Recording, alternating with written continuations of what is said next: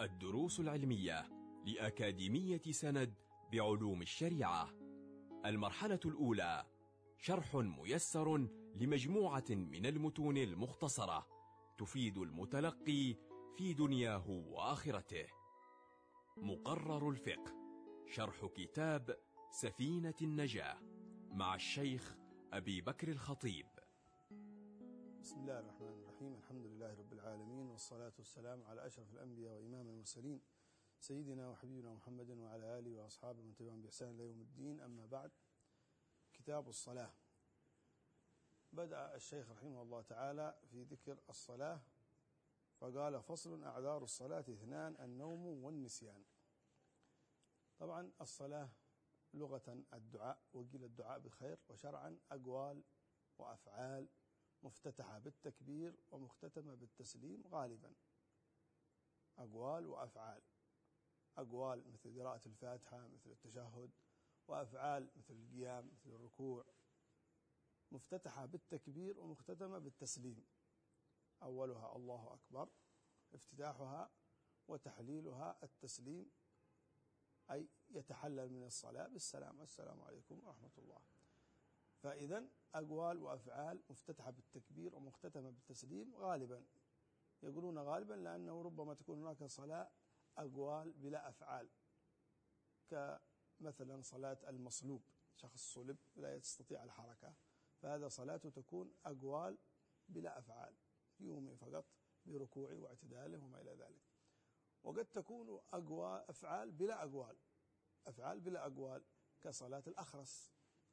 لا يستطيع النطق فهو يقوم بقدر الفاتحة ويتشهد بقدر الفاتحة وهكذا. هذه فلذلك قالوا أقوال وأفعال مفتتحة بالتكبير ومختتمة بالتسليم غالبا.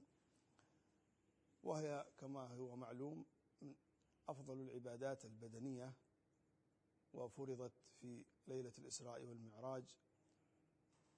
نسأل الله سبحانه وتعالى أن يجعلنا ممن يحسنون الصلاة وممن يقبلها منهم أجمعين يا رب العالمين. كتاب الصلاة. فصل أعذار الصلاة اثنان.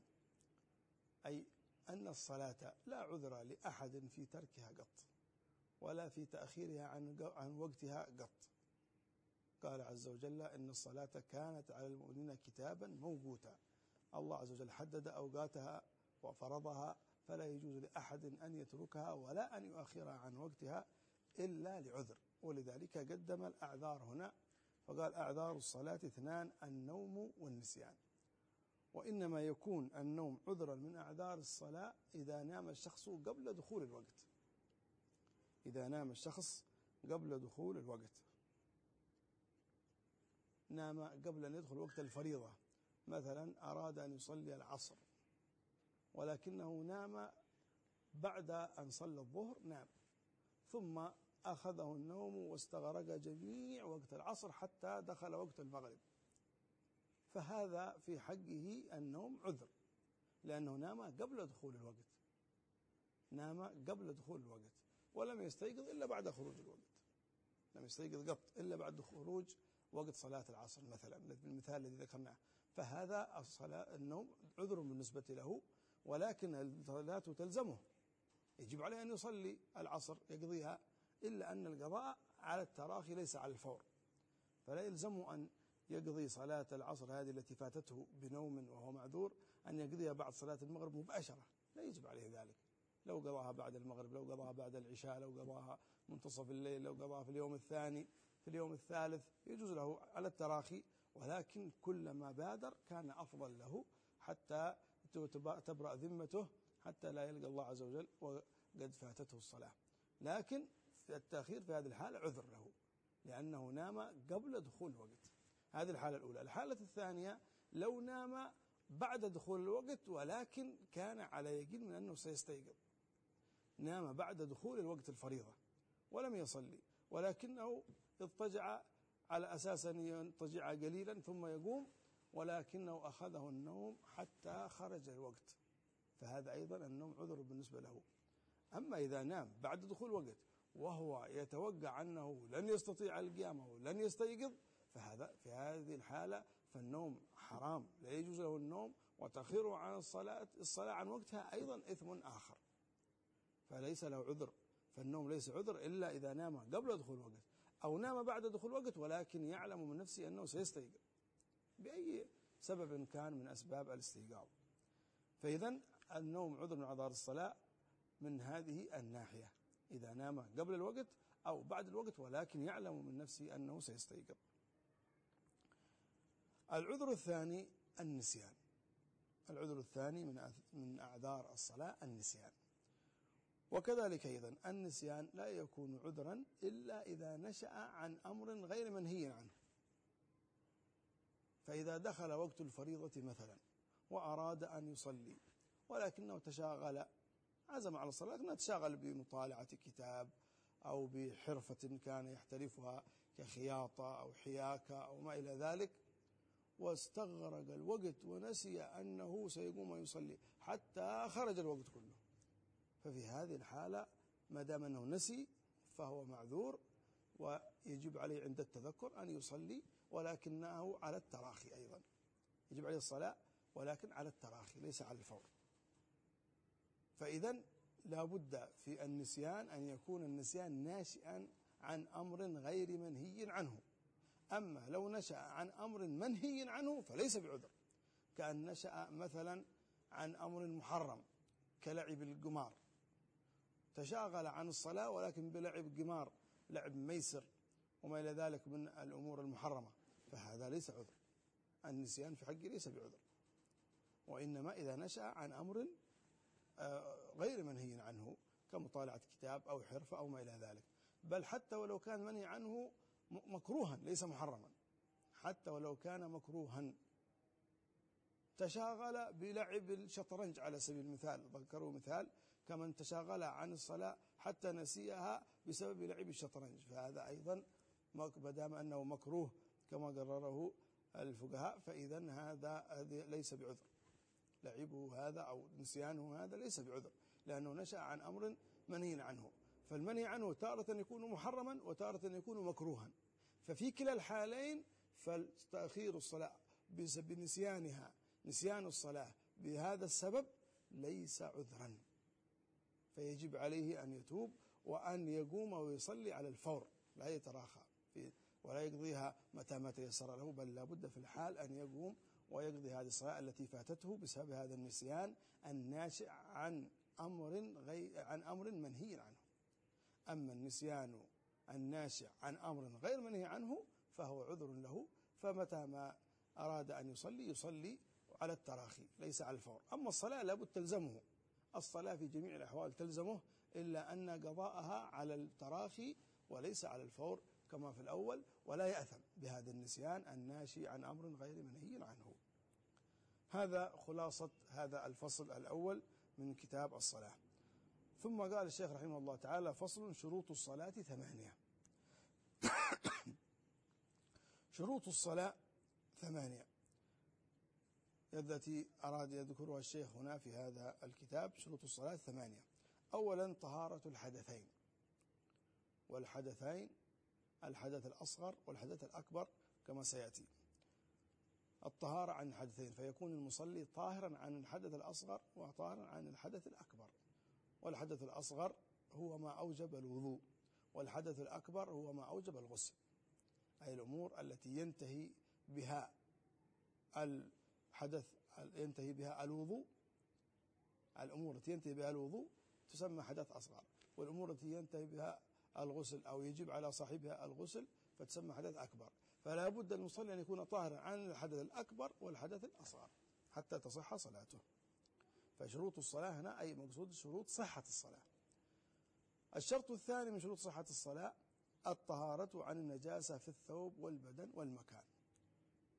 لا بد أن يكون طاهرا عن النجاسة غير المعفو عنها في البدن والثوب والمكان. وقد تقدم معنا في الدروس الماضية النجاسات. فلا بد أن يكون المصلي طاهرا عن النجاسات غير المعفو عنها. في الثوب طاهر في الثوب والثوب هو كل ما على بدن المصلي. كل ما على بدن المصلي أو ما حمله عليه كإن كان رداء على كتفه أو ما إلى ذلك أو حتى ولو كان شيئا في في كيسه يحمله معه كقلم على سبيل المثال واضعه والقلم متنجس فهذا أيضا لا تصح صلاته فلا بد أن يكون المصلي ثوبه كله طاهر حتى والمقصود بالثوب الثوب الذي يلبسه كل ما كان على بدن المصلي أو كان محمولا له فهذا يسمى ثوب. فلا بد من الطهارة عن النجاسة في الثوب والبدن. بدن المصلي كل ما يلاقاه حتى آه، لسانه وباطن فمه وباطن العينين وما إلى ذلك فهذا كله بد أن يكون طاهرا. في الثوب والبدن والمكان كل ما يلاقيه بدن المصلي فهذا يسمى مكان. ما يلاقيه بدن المصلي فمكان. فلا بد أن يكون طاهرا عن نجاسة في الثوب والبدن والمكان. الشرط الثالث من شروط صحة الصلاة ستر العورة. ستر العورة. فلا بد أن يكون العورة في اللغة النقص وشرعا ما يجب ستره ويحرم النظر إليه. وما يجب ستره يأتي هنا في باب الصلاة وما يحرم النظر إليه يأتي في أبواب النكاح غالبا. وسيأتي تفصيلها. ستر العورة في الصلاة شرط من شروطها فلا بد أن تكون مستورة من بداية الصلاة إلى نهايتها. الشرط الرابع استقبال القبلة. والقبلة هي عين الكعبة. القبلة عين الكعبة. فلا يجب على المصلي أن يصلي أن يستقبل عين الكعبة في الصلاة. من بدايتها من التكبير إلى التسليم. هذا هو الشرط الرابع من شروط الصلاة أو من شروط صحة الصلاة.